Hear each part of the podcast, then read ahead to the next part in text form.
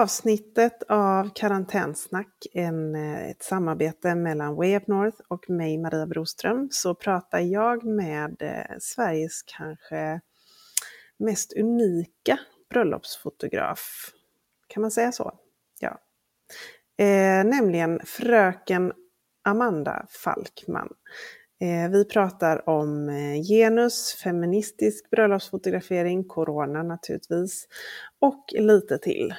Hoppas att ni ska ha en trevlig lyssning.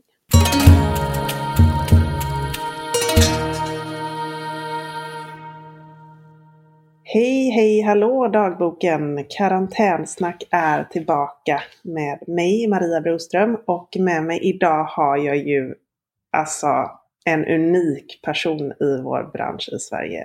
Nämligen fröken Amanda Falkman. Välkommen Men, hit! Gulle! Unik person! Ja det är det ju. Så fint. Ja men det måste man ju verkligen säga, herregud. Ja. Ja. Vem är du? Ja, jag är eh, Amanda Falkman och går under namnet Ja, är det Fröken Falkman eller är det Freaking Falkman? Ja, det är ju faktiskt ja, sant. Det var Tänk, här är man... Ja. Eh, nej men eh, jag, eh, den tråkiga sanningen är, är ju att man får välja det, det ja. själv. Mm. Eh, det beror lite på vilket ja. humör jag är på och vem du frågar. Men då failade jag ju lite genus här. Som bara Vadå? förutsatte att det skulle vara fröken. Eh, men jag mm. är ju fröken också. Ja. Så ja. jag tycker inte att det är så, så fel. Jag, jag heter inte Frank Falkman i alla fall. Det var en som trodde det. Jag la upp en, en bild på mig själv ifrån ett bröllop och fick tillbaka. Men va? Jag trodde du var en man som hette Frank. Oh. Och, och, eh, jag kan ju förstå att det, alltså bokstäverna ser ut så, men det var också så spännande att den här personen har ju liksom läst mina texter och följt mig och trott att jag var snubbe. Ja. Det, ja. ja. det är ju både, alltså det är ju ganska intressant. Det var, li ja, det var lite märkligt. Ja. Men också en kul eh, historia. Ja. ja, verkligen. Och du jobbar ju som bröllopsfotograf. Jag jobbar annat. som bröllopsfotograf och eh, delvis som en reklam och företagsfotograf också. Mm. Eh, men det var ju med bröllopen jag började men sen har liksom verksamheten eh, växt eller vad man ska säga. Så jag tar lite olika typer av uppdrag. Eh, beroende på säsong. Mm. Jag är baserad huvudsakligen i Göteborg men rör mig mycket i Skåne också. Eh, mm. För att min eh, sambo har familj där. Eh, okay. Så det är väl de städerna jag verkar mest i. Plus eh, Stockholm. Mm. Eh, men du är inte från Göteborg från början eller? Jag är från lite utanför Göteborg. Mm. Eh, heter Allingsås. Man åker, åker förbi på vägen. Mm. Men jag var en sån här ja, person du... med Winnerbäckskomplex som eh, ja. var tvungen att eh, stan var för liten för mig. Så jag behövde fly ja, ja, till storstan. Eh, äkta klyscha. Alingsås ändå Sveriges kafétätaste stad. Mm. Var det i alla fall. Jag vet inte om det är det längre. Absolut. Potatiskuppen har jag spelat där ja. många gånger. Mm. Ja, men då har du ju stenkoll. Jag är ju inte ens från Alingsås. Jag är från utan, liksom, ute på vischan utanför Alingsås. Aha. Men jag har ju så svårt att erkänna det som du hör. Ja, ja. Ah. Men eh, det var mer att jag inte tyckte att du snackade så himla mycket göteborgska. Nej. Det var därför jag reagerade. Eh, det gör jag inte, men jag, eh, jag skiftar dialekt lite mm. beroende på humör. Mm. Och situation. Inte nödvändigtvis för att jag har umgåtts med någon med den dialekten. Eh, utan jag rör mig liksom från eh, uppifrån Norrland och ner till, eh, mm. till Skåne. så, himla, alltså, så himla konstig grej. Min mamma tror att det är någon slags inre kris. Men då har jag haft det i snart så här fem år. Ja, ja men eh, det, det herregud. Det, vi, vi är fler sådana. Ja, när jag skäller på mina barn då är jag, eh, ja, låter jag helt annorlunda. Men jag är från Göteborg, det vet. Ja, och det tycker jag mm, Men det hörs ju, ja, ja, ibland. Men ja. Eh, det är ju vissa som tycker att jag pratar småländska. Så då är man ju Aha, så här, nej det skulle jag inte säga. vad kul. det vill du Nej. verkligen inte. Nej, nej, det är bra. Eh, men jaha, och nu i dessa eh, röviga tider, Ja. hur, hur går det för Falken då? Jo men Falken fick ju influensa precis när det här small till. Ehm, Mm, Oklart vilken såklart. mm, Eftersom att eh, jag inte har testat. Nej. Ehm, men jag, så jag har varit sjuk i så här, två och en halv vecka och det var ganska skönt. För att mm, då kände jag att jag hade legitim anledning att bara så här, ligga på soffan och titta på realityserier och liksom inte behöva så här, stressa upp mig så mycket över allt som hände. Det fanns liksom en anledning att bara backa tillbaka och låtsas som att det inte pågick. mm, Till viss del. Men jag är också en, eh, en person som har oerhört nära till, till eh, ångest och eh, depressioner. Så det är klart att jag Mm. har haft och har panik också. Men jag upplever det som att andra har mer panik. mm, Och jag, jag kan någonstans också känna att jag kan inte göra så jättemycket mer än att vänta och se vad som händer. Nej, Eh, Jag har liksom du- inte känt den här att, eh, att jag behöver se över liksom, B-planer och hur jag ska liksom, ta mig ur den här krisen. Jag har inte orkat och vet liksom inte riktigt i vilken ände som ens går att börja i innan Nej. jag vet hur det kommer att se ut framöver. jag förstår. Men då känns det ändå som att du kanske har varit eh, klok med eh, pengar historiskt sett. Så att du kanske, alltså du klarar dig ändå eh, Mm. ett litet tag. Jag är ju uppfostrad av en ekonom. Mm, Ehm, så jag har ju blivit drillad från att jag var liksom liten att det är jätteviktigt att spara pengar. Eh, så även, jag har aldrig haft liksom en redig anställning så, utan alltid bara så, jobbat på somrarna, när jag gick i Mm. skolan och varit frilans, aldrig haft liksom fet lön men alltid sparat så mycket jag har kunnat. Eh, så det finns buffert och jag och min sambo har ganska så här små levnadskostnader. Vi har ju Mm. ett bostadslån men utöver det så har vi liksom möjlighet att leva ganska snålt. Ja men det är ju Eh, perfekt för dessa tider. Mm, ja men Och- jag är övertygad om att det känns som att det löser sig eh, för oss i alla fall. Och det Mm, ja vad skönt. Och eh, så kan man ju gärna hoppas att eh, det var eh, lite covid-19 som härjade Ja hos men dig. gud ja. Om, Så att jag, du liksom inte har gjort varit, det? Ja, jag har inte varit dödligt sjuk. Jag har, ändå- har känts som en vanlig influensa. Ehm, Ja. Och jag kan verkligen hoppas att det har varit det för då kanske jag kan vara lite mer lugn framöver. Men jag kommer inte få Mm. veta det förrän Nej det är ju, men, ja det, det kan ju hända, ja jag vet inte hur, de skulle börja testa mycket, mycket mer nu. Men Mm. Alltså just, eh, och det är ju bra, alltså jag tycker att det är helt rätt att man testar mer nu efteråt eftersom det bara hade blivit en falsk trygghet att gå och testa folk. Eftersom det kan visa negativt eh, och så sen två timmar senare så är man positiv. Alltså Ja men det hade exakt. inte, det hade liksom eh, förmodligen bara lett till en falsk trygghet som hade lett till ännu fler smittade. Så Verkligen. att det är snarare bra om man nu då i och för sig kan masstesta alla som, eller alla men ja, väldigt många som har varit sjuka. Typ Ja. som du.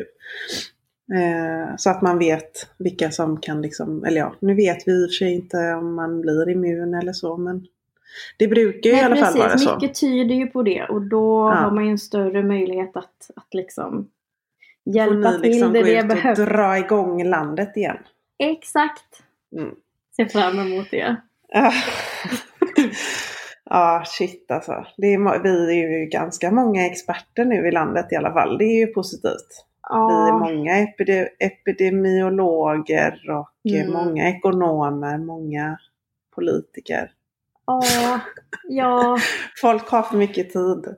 ja men verkligen. Och jag tycker att, och jag kan nästan, eller ja, tycker alltid att en av våra största samhällsfaror är bristen på källkritik. Mm. Ehm, och det blir så himla tydligt Uh, och att det är så många, eller jag förstår att man också behöver något slags fikarum där man kan så här, diskutera men det blir ju också en väldig hets utav det. Ja.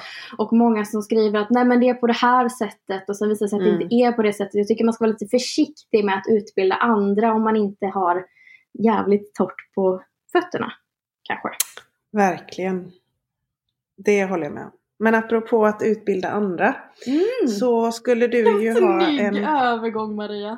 Eller hur? Den, kom, den, kom, den bara kom till mig. Alltså, ja. ja.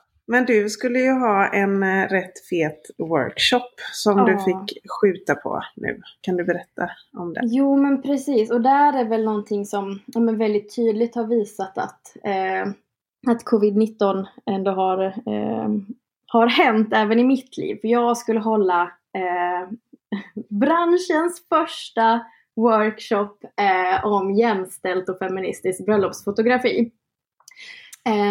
Vi skulle ha hållit den i början av mars.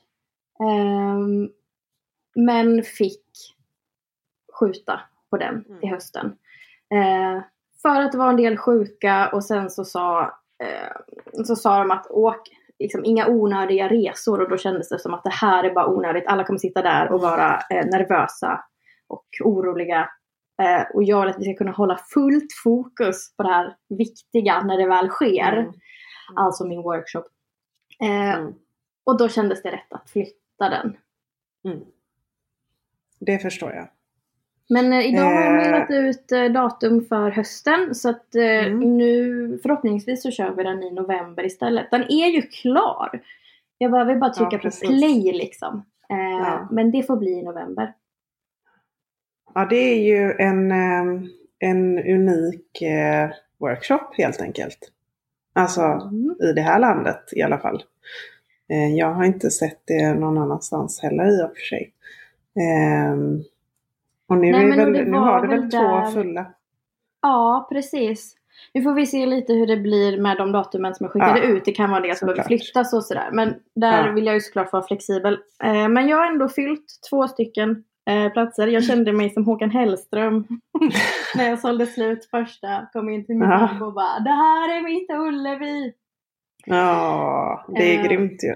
Ja men det var så häftigt. För jag, jag har sen märkt av att det finns en efterfrågan på det här mm. och jag har själv inte, som du säger, jag har inte sett det någon annanstans. Och jag hade Alltså det, alltså, å ena sidan så hade jag älskat om någon annan som var mer kunnig liksom hade tagit i det och liksom lärt mig. Men å andra sidan så tycker jag också att det är så himla spännande att få prata om det här och få vara den som liksom drar ihop det från första, från första mm. gången. Um, men, är, men är det inte så att man alltid tänker att det finns någon som är mer kunnig och så man liksom är så här, ja men inte ska väl jag. Ja, Fast och jag är ju inte sån egentligen. Faktiskt. Nej. Ja, det är sällan det jag ursäktar rätt. mig och sådär. Och det är väl därför jag tar mig igenom och får för mig att jag kan göra det. För jag... Ja. Ja. Eh, men eh, jag... Helt rätt tycker jag. Även jag tvivlar. Men det känns eh, som att fördelarna väger över. Och det känns så himla roligt att få, få, få göra det när, det när det väl blir. Ja, men det förstår jag verkligen. Eh, och det har väl eh, bara varit positiva hejarop gällande det här. Om du har um, hört. Eller inte? jo, ja. Jo men egentligen. Eller är det någon som har, som har eh, typ undrat bara va? Vadå? Varför då? Eller vadå? Ja, Jo men det, det får jag ändå säga att det har varit. Kanske inte så, alltså ett par har ändå så här, ändå mot mig liksom så här, verkligen sagt att nej men du förstår väl att, att det finns en anledning till att eh, bilder är väldigt heteronormativa och fått för liksom ändå så här sagt att om en del ligger typ i vårt DNA, vilket är så jättekonstigt att, att säga. Okay. Um, ehm, men jag tycker ändå att jag märker ett skav när jag liksom gör inlägg um, och liksom ifrågasätter normer och sådär. Huvudsakligen mm. så är det ju så hejarop, absolut. Men jag märker också att det finns ett skav eh, att så här, jag får för mig att många fotografer tycker att det är en icke-fråga. Och jag mm. får ofta argumentet att nej men jag fotar ett par, jag fotar inte kön. Och mm. eh, det är ett så märkligt resonemang för att när du säger, säger du att du liksom inte ser och gör skillnad på kön så säger du liksom att du är felfri. Mm. Och Även om det är någonting vi alla ska så, sträva efter, att varken så, se kön eller eh, bakgrund eller etnicitet eller klass, eh, så gör vi det. Mm. Mer eller mindre på olika sätt. Eh, så där tycker jag att det är så farligt. Då är det väl bättre att säga att jag gör mitt allra bästa, men jag behöver lära mig mer.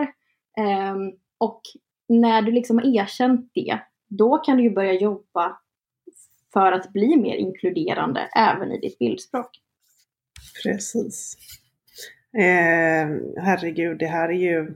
Det här kan man ju prata väldigt länge om för det här handlar ju inte bara om bröllopsfoto, eh, alltså genus och hur man ser på eh, ja, könsnormativa roller och så mm. vidare. Mm. Eh, och eh, det är ju helt enkelt så att när man har sett saker så kan man inte ose dem.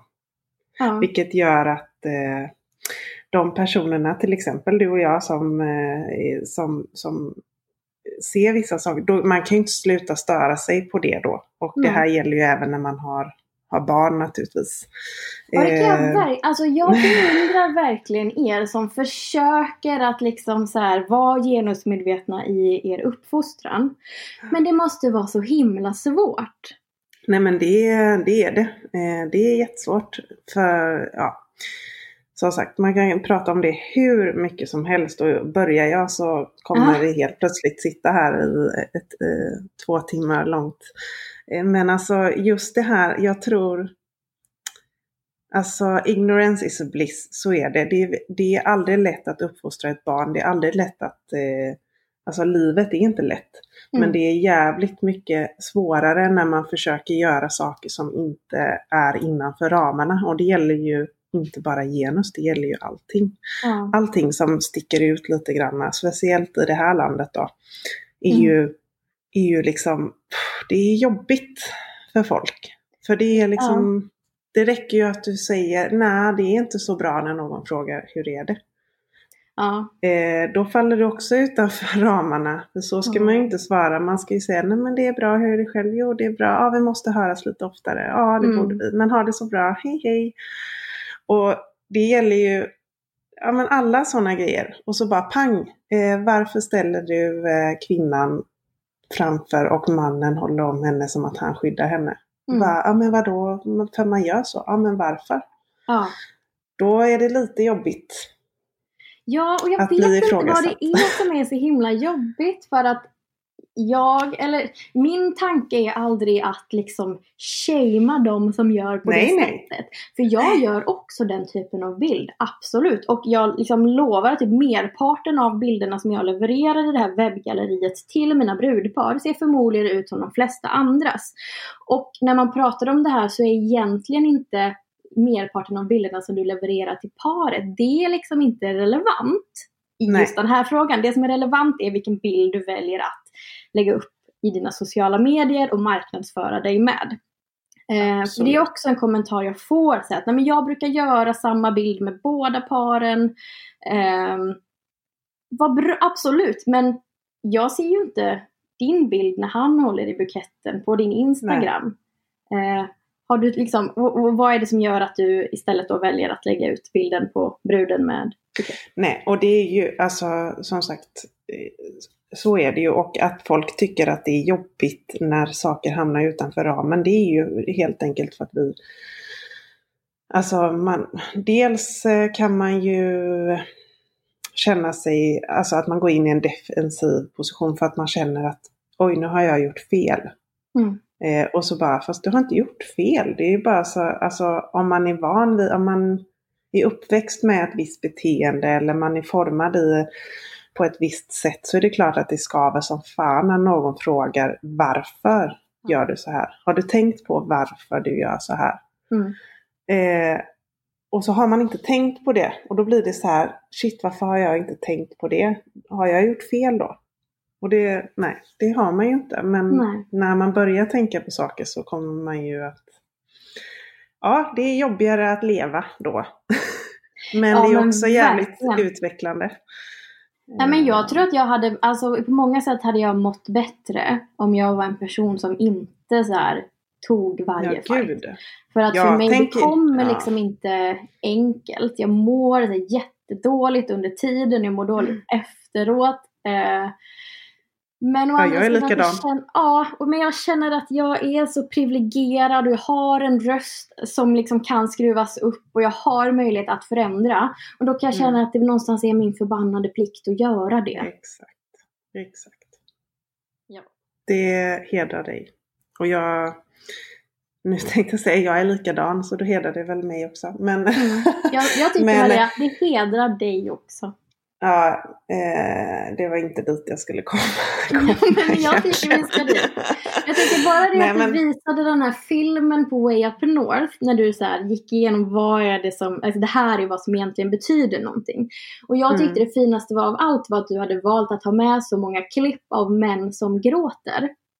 Ja, och det var faktiskt ingenting som var medvetet från min sida. Det, det... Du har det så naturligt i dig helt enkelt. Ja du men, inte nej, men helt ärligt så... Ja, då har du ju nått ett mål. Herregud. Ja, mina brudgummar är helt enkelt eh, gråtiga. Så, så, ja. har det faktiskt, eh, så har det faktiskt varit. Eh, sen eh, om det är en slump, det är det säkert. Men jag, jag tror att jag det känns lockar till mig. Att visa. Ja men du är ju känslosam och jag tänker att då borde ju du också kunna locka till dig känslosamma. Ja men jag tror, ja men det tror jag lite grann. Ja. Eh, faktiskt. Man får ju det man visar upp, tänker ja.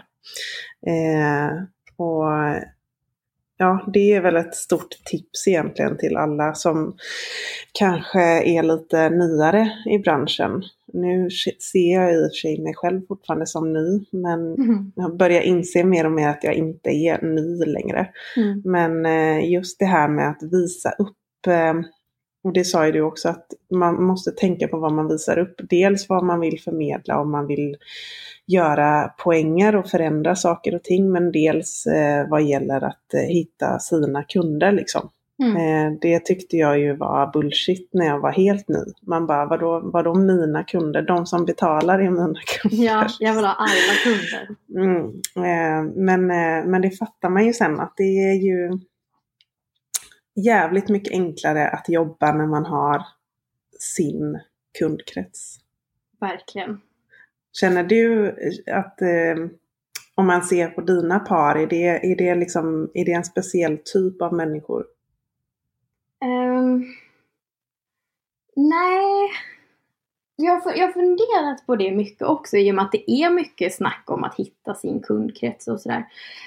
Um, så på ett sätt så kan jag absolut tycka att jag, jag ser ett mönster hos dem. Jag har liksom inga, inga traditionella bröllop, och liksom väldigt få kyrkbröllop. Um, mm det liksom blir inga så slott och herrgårdar utan mer så borgerlig vigsel och alternativa, eh, ja men att ja, men det som är så himla inne nu, att tänka utanför boxen. Det liksom nya mm. normativa, det är mycket mina par. Eh, och jag sållar ju medvetet bort par genom att det första du möts av när du går in på min hemsida är en bild på Emma och Miriam som hånglar. Liksom. Jag skrev, mm. liksom, väldigt öppet med vad jag står för i mina sociala kanaler. Så jag tror att jag rensar bort en del eh, människor som liksom tänker olika och kanske har liksom en helt annan politisk läggning och är väldigt mycket åt höger. De bokar liksom inte eh, mig. Nej. Och det är ju såklart ett medvetet val från min sida att jag vill inte attrahera alla. Nej, Nej det fattar jag. Och eh, så är vi nog ganska många som, eller att vi tänker på det. Ja. Eh, och det är ju, eh, där är egentligen någonting som är lite svårt för vissa, alltså just vad gäller eh, samkönade par. Ja. Det blir ju, eh, alltså det är en väldigt speciell situation för att man vill ju, många vill ju just ha, ha det att visa upp för, just inte typ så här, kolla vilken god människa jag är. Ja. Eh, för att jag är helt normal. Mm. Utan det är ju att att man vill kunna visa att det här gör jag och det här står jag för Mm. också. Eh, men det såklart är ju procentuellt färre samkönade bröllop.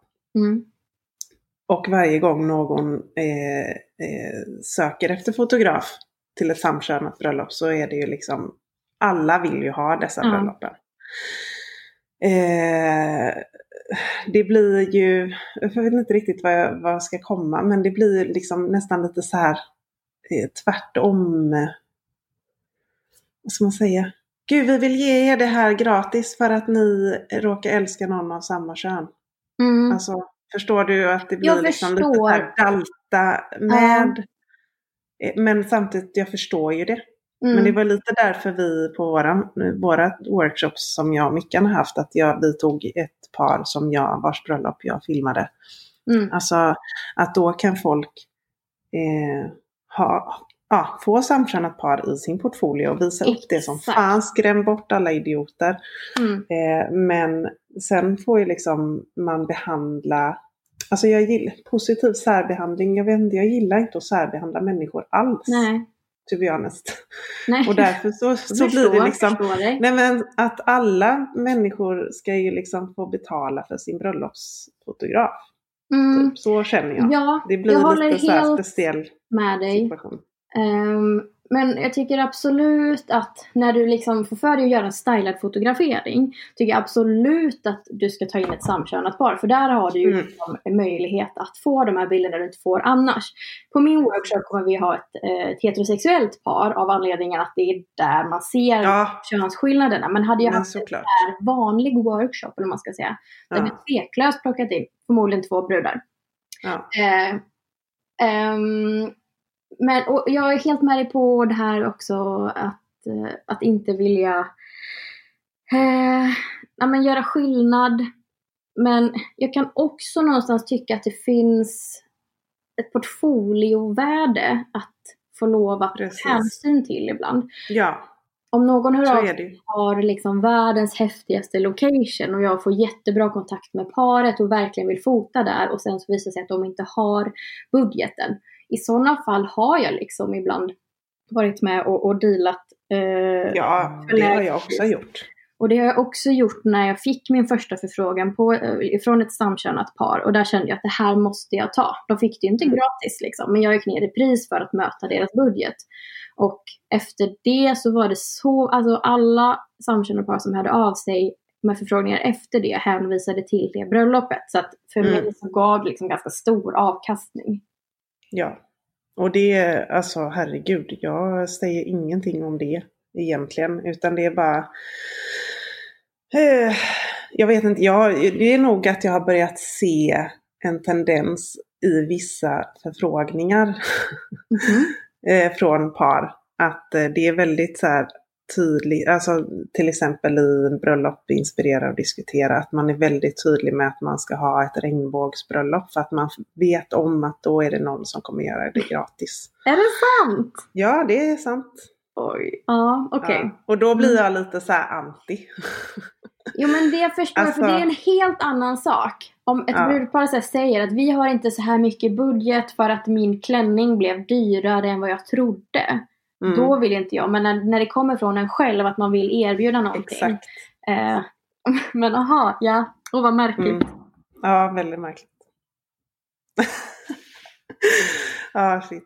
Men, eh, men nu, jag, nu ehm, eh, tänkte jag göra en inte lika smidig övergång. Utan bara hoppa på vad, nu. Hur ser din närmsta liksom, tid ut nu? Hur mycket har påverkats av eh, liksom det som händer? Hur ser våren Ja. och sommaren ut?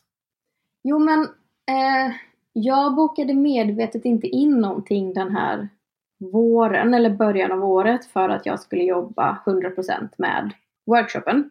Mm. Eh, har lite småjobb som är så här också för småföretagare så att jag gissar att de grejerna kommer att få läggas på obestämd framtid i och med att alla har det tufft ekonomiskt. Liksom. Mm. Eh, och sen så ska mina bröllop egentligen börja 2 maj. Mm. Ehm, har ett par som redan nu har fått eh, boka om till i höst för att deras ställe la ner från en dag till en annan och ett mm. par äger hotell så att de var så här, vi kan inte fokusera på, vi måste rädda vårt hotell nu liksom. Um, men i övrigt så, så här, jag känner att det är väldigt annorlunda mot, för du, du vittnar ju om att du har så här, typ tio par som har så här, flyttat mm. datum. Uh, och mina par är hittills så här att vi väntar och ser hur det går. Mm. Och jag Men du tycker att det är lite mer när, närproducerade ja, par? ja, jag har ett par som ska flyga ifrån USA och de kommer ju förmodligen inte kunna göra det. Men i övrigt så har jag merparten av bröllopen i Göteborg. Hurra för det! Mm. Eh, och jag har liksom lite i Skåne och lite i Stockholm. Mm. Eh, så det är såklart att det spelar in. Eh, men jag tycker ändå att det är, det är svårt att förhålla sig till det här. Eh, vi har fått allmänna råd mm. Eh, på obestämd framtid. Ehm, jag vill liksom inte stressa mina par och hetsa dem. Jag har hört av mig och sagt liksom att jag finns här, jag, vi kan diskutera, alltså bjud in mig i er process. Och har hittills mötts av att nej men vi är inte så oroliga än. Hur funkar det om vi skulle vilja avboka? Eh, och jag vill inte hetsa dem till att nej, vi borde vara oroliga, vi borde göra upp en plan B. Eh, men jag vet nej, inte om det... Nej, det är ju upp det... till dem egentligen. Ja, Alltså så länge du är inställd också. på att du kommer köra om de kör. Eh, och det tror jag att de flesta av oss här i Sverige är. Eh, mm. Det är väl vissa som är som liksom själva inte vill köra eh, alls. Och det är ja. en lite jobbigare situation nästan. Ja. Eh, för då behöver man ju själv egentligen bryta ett mm. kontrakt. Ehm, men de vi är ju, som vi har pratat om tidigare faktiskt, ganska stor skillnad jämfört med eh, amerikanska fotografer. Mm. Alltså dels både med lagar och men eh, alltså avtal och allting. Där är det ju fortfarande brudparen som vill köra medan fotograferna mm. bara nej. Men de kan mm. ju säkert bli stämda du vet om de smittar någon eller whatever. Ja, Här men, är det ju lite annorlunda. Jag tycker att det är jättesvårt. För det är svårt. För någon kan också så känna, men så här, det är inte mitt ansvar att säga åt dem att ställa in sitt Nej. bröllop. Om jag kan ta mig, jag kommer inte röra någon, jag kommer vara på avstånd, jag är inte orolig för mig, jag kanske redan haft corona liksom. Jag är inte orolig för min säkerhet, jag är orolig för liksom, deras gäster emellan. Men det är inte mitt ansvar. Eller? Nej. Nej, nej, nej, det är ju inte det. Alltså det, det är ju så känner jag ju också. Vi, jag tycker att vi tar ansvar för det vi kan ta ansvar för. Mm. Vi kan ju faktiskt fota ett helt bröllop på alltså fem meters avstånd eller mer. Det är ja. inga problem. Nej. Alltså man måste inte vara uppe i ansiktena för att ta närbilder. De får Nej. skita i de närbilderna eller så får man väl använda ett zoomobjektiv. Mm. Det är ju, vi är ju inte problemet här. Eh, eller problemet, vi är varken problem eller lösning eller någonting. Vi, mm. vi får ju sitta i båten och, och hänga med liksom. Mm. Eh, men det är ju, ja, det är fan jag sa, har sagt till, till Viktor, vi har ju båda varsin Viktor va? Ja, jag tänkte väl också att vi, vi jag båda till bor med Viktor. eh, nej men jag bara, gud jag vill bara bli sjuk nu. Det, är liksom, det känns som att jag vill ha ett eh, sånt vattkoppsparty som man har när barnen, eller vi har inte haft det, absolut inte, men vissa har ju det. Ja. Man vill bli, få vattkoppor på barnen när de är liksom, mm, är små och inte lider så mycket. Mm jag förstår tanken bakom det, men det är, ja, det är lite risky business. Och kanske eh, ännu mer risky business med corona då. Såklart, men jag förstår resonemanget. Men, jag säger panik. också att jag hoppas att jag har haft det. Men jag hade velat veta. Mm, ja, precis. Eh, ja, men, men rent, eh, ja, jag tror våra bröllop, dina och mina, skiljer sig ganska eh, mycket åt. Hur ser det ut för, för dig? Nej men, jag, har fått för mig att du kanske oftast har lite mindre bröllop också eller? Alltså typ inte 120 gäster oftast? Nej, aldrig. Nej. Nej. Alltså 70 är gyllentalet bland mina ja. par. Ja, så dels det. Eh, om man har ett bröllop då som skulle vara 70 så är det ändå ganska troligt att de skulle kunna få ner det till 50. Mm. Men om du har ett som är med 120 gäster så är det ju liksom Ja, man, man får ju gå väldigt långt ifrån sin originalbild eh, av sitt Mm. bröllop. Eh, så dels det, för jag tror nog att snitt, snittet ligger nog på 100 på de Ja. bröllopen jag gör. Eh, men eh, dels, alltså det största problemet är ju att många av mina brudpar bor utomlands. Nu i Okej. år har jag bara ett bröllop bokat utomlands. Ett Mm. svenskt par som skulle ska vet ej, gifta sig i Frankrike. Ja. Kommer ju förmodligen inte bli av. Mm. Men, eh, men övriga ska gifta sig i Sverige men bor liksom i Australien, USA, Kanada, Ryssland, Frankrike. Och då Mm. bara, ja. Eh, så alla de som bor långt bort har ju redan skjutit upp sina Ja. bröllop till nästa år. Och hur, hur känns Eh. det? Hur känns det i Maria Nej. Broström? Alltså, helt ärligt. Eh, jag, eh, det här kan typ ha räddat mitt liv på ett sätt. Mhm. För att eh, jag har ju jobbat väldigt mycket de senaste åren. Och jag försöker hela tiden att dra ner på antalet bröllop. Och jag Mm. lyckas varje år att ta bort eh, ett par stycken. Tre kanske. Och så, Men jag ger ju väldigt mycket eh, av mig själv till varje Mm. brudpar. Så jag jobbar ju för mycket helt enkelt. Och eh, träffar inte min familj på hela sommaren. Ja. Men det kommer jag få göra nu. Mm. Och det är ju eh, väldigt, eh, ja en fin baksida på det här myntet. ja, och jag fattar. Sen, eh, ja, vi har ju det bra här. Vi har ett hus och vi har liksom, om vi får bra väder i sommar kommer vi få liksom livets liv här. Med, Mm. med pool och allt eh, och liksom ändå förhoppningsvis kommer kunna bjuda hit lite vänner och så. Ja. Men eh, visst, jag är ganska rastlös av mig Mm. och älskar verkligen att resa. Alltså det behöver inte vara utomlands men får lite panik när jag är hemma väldigt mycket. Och, Mm. Ja, då får jag jobba på det då. ja, nu kommer du inte, Eh. du kommer inte ha så mycket val än att eh, Nej. jobba på, på det. Nej, det är ju... Eh, nej, jag är lite i behov av eh, tid för mig själv. Så jag får väl typ åka iväg själv då. Mm. Eh, och min man var så här, fan eh, nu när du är hemma massa så kommer inte jag hinna jobba i trädgården. jag bara, nej men det är lugnt, jag åker iväg då. Jag, jag åker iväg så får du vara här hemma så Ja. åker jag iväg och låtsas att jag har bröllop. Så, kan jag spa, åka på spa varje helg.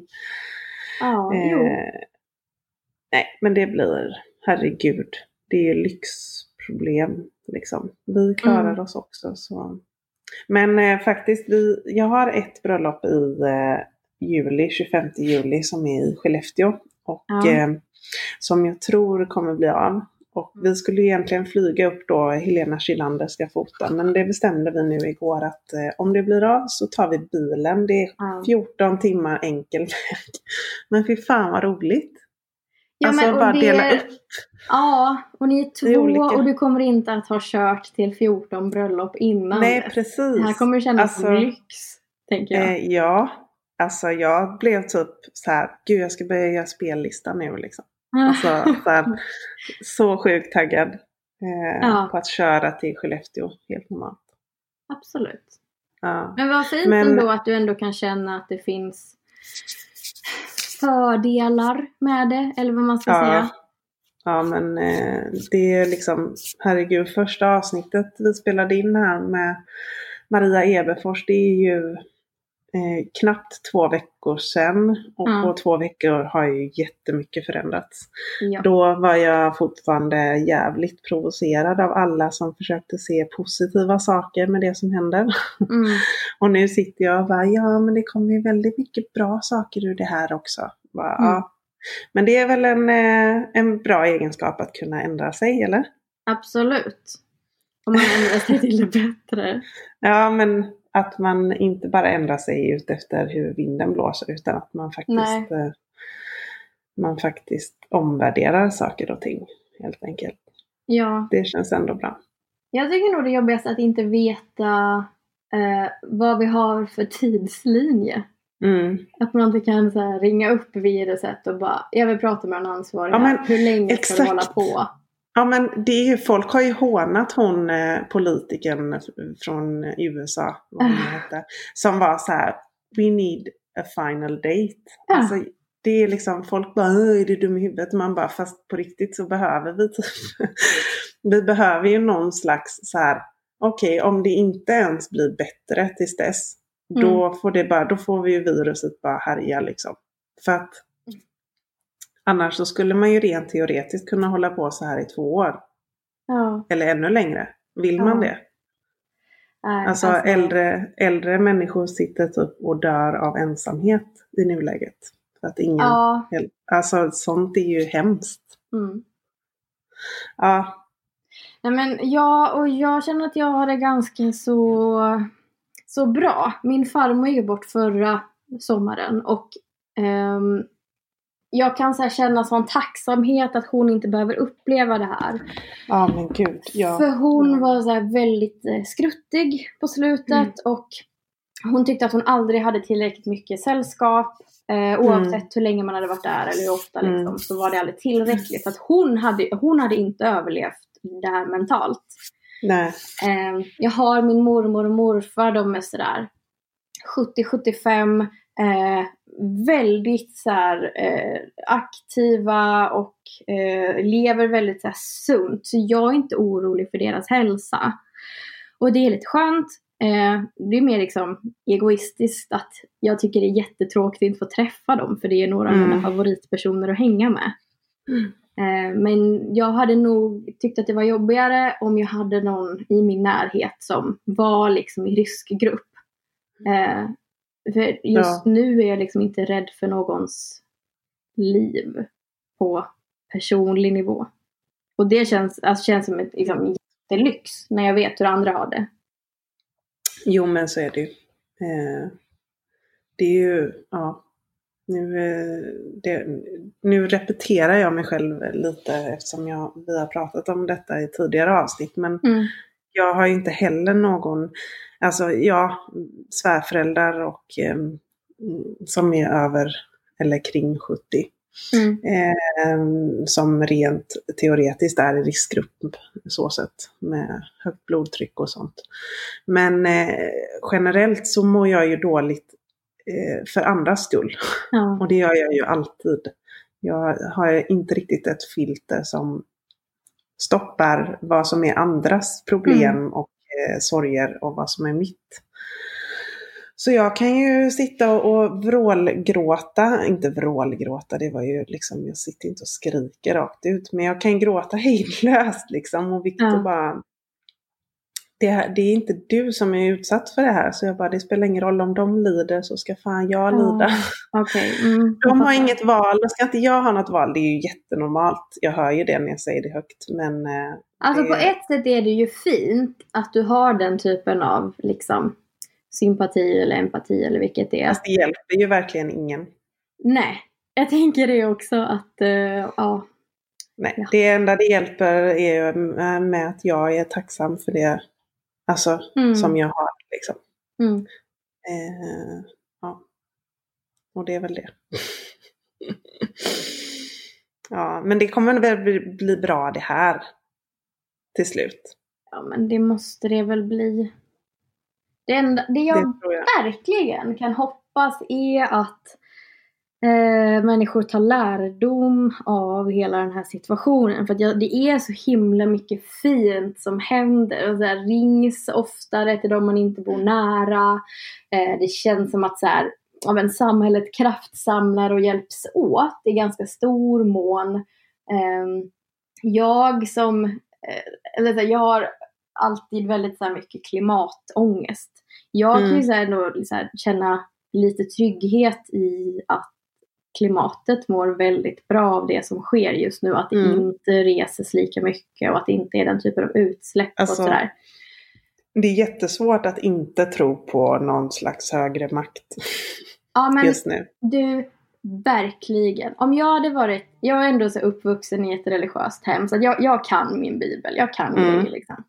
Ännu inte jag troende själv. Men Eh, men jag tror väl också på något, snarare något så här flummigt att, att jorden och universum och, och, eh, och lite, att det mm. så här, mm. ja, att, det, att någonting så här, uh, the circle of life, jag vet inte. Mm. Men att det, det har kommit så mycket varningar. Att det kommer mm. naturkatastrofer, Australien brinner, nu kommer det virus. Eh, det blir precis som att jorden så bara Hallå, vad fan håller ni på mm. med? Och vi bara, okej, okej, okej, okej, vi fattar, vi fattar, vi fattar, slå oss inte. Ja men det, ja, och, ja fast det gör verkligen... vi det? Gör vi jo, det men då? jag, jo men jag, alltså generellt, jo, alltså alla kommer ju verkligen inte att fatta. Så är det. Men över, jag tror att det är många som har fått ett uppvaknande. Ja fast Definitivt. jag ser ju ändå så kompisar som lägger upp i stories att de tar tåget hem till sina ja, föräldrar ja. i Norrland. Ja, nej, ja jag men, jag liksom... tänker, men jag tänker ur ett större perspektiv. Alltså ja. typ med att ta hand om, om eh, alltså att man, ja, att man ser till jordens bästa och inte bara, visst det är så jävla korkat det som du säger nu. Mm. Jag hörde igår att det första fallet typ som är någorlunda nära oss har kommit mm. ute på landet för att, och det här var precis det som jag sa att man absolut inte får göra. Det var när de, som jag sa, gud jag är så bra för det här sa jag. Men när de stängde universitet och gymnasier och mm. högskolor. Mm. Att folk bara, men då passar jag på att åka hem. Ja. Och det här var ju, och man bara nej, det ska du verkligen inte göra. Du ska mm. inte åka hem till dina föräldrar, till din hemstad som är en liten stad. Och det var ju så här nu, någon från mm. Uppsala som bara, ja ah, men då kan jag ju plugga hemifrån mina föräldrar. Ja, ah, svinbra. Så nu har alla dem men jag, jag fattar inte, alltså. vad är det som får dig att tro att du står över hela mänskligheten och att de här Nej. reglerna som pumpas ut överallt, eller inte reglerna men rekommendationerna som pumpas ut överallt, att det ja. inte skulle gälla dig? Vad har man liksom för extravagant liksom, världsbild ja. av så, nej, själv? Då? Nej, jag vet. Det är ju, och, så, och det här pratar faktiskt jag och Rebecka om också, att det är ju Alltså lite så här, man har typ förflyttat från att bara gud det är synd om alla som drabbas och så nu är man så här, jaha. Eh, det var ju jävligt korkat av dig att göra det och det för nu fick du ju det här. Det är ju lite så här, man börjar ju skamma varandra lite grann. Mm. Och det är ju så här, det är ju lite oskönt eh, samtidigt som det är fullt förståeligt. Eh, ja. Man får ju skamma med, eh, med lite mjuka vantar jo, jag. Ja. Inte typ, jag, jag, är inte liksom riktigt, ja jag fattar det. Jag, men jag är inte riktigt för att typ hänga ut 105-åriga tanter i Östermalmshallen som vill köpa rökt ål. Hon ska mhm, leva i typ... Tvärtom. Där kan jag snarare jag känna att jag hoppas att det används som underlag när du ska ta beslut om vem som har rätt till respirator. Alltså, ja, ja, nej men och det gör, det gör de ju. Det gör de ju. Ja. De Kanske inte just det aldrig... klippet men, nej, eh, nej, annat, men alltså, absolut.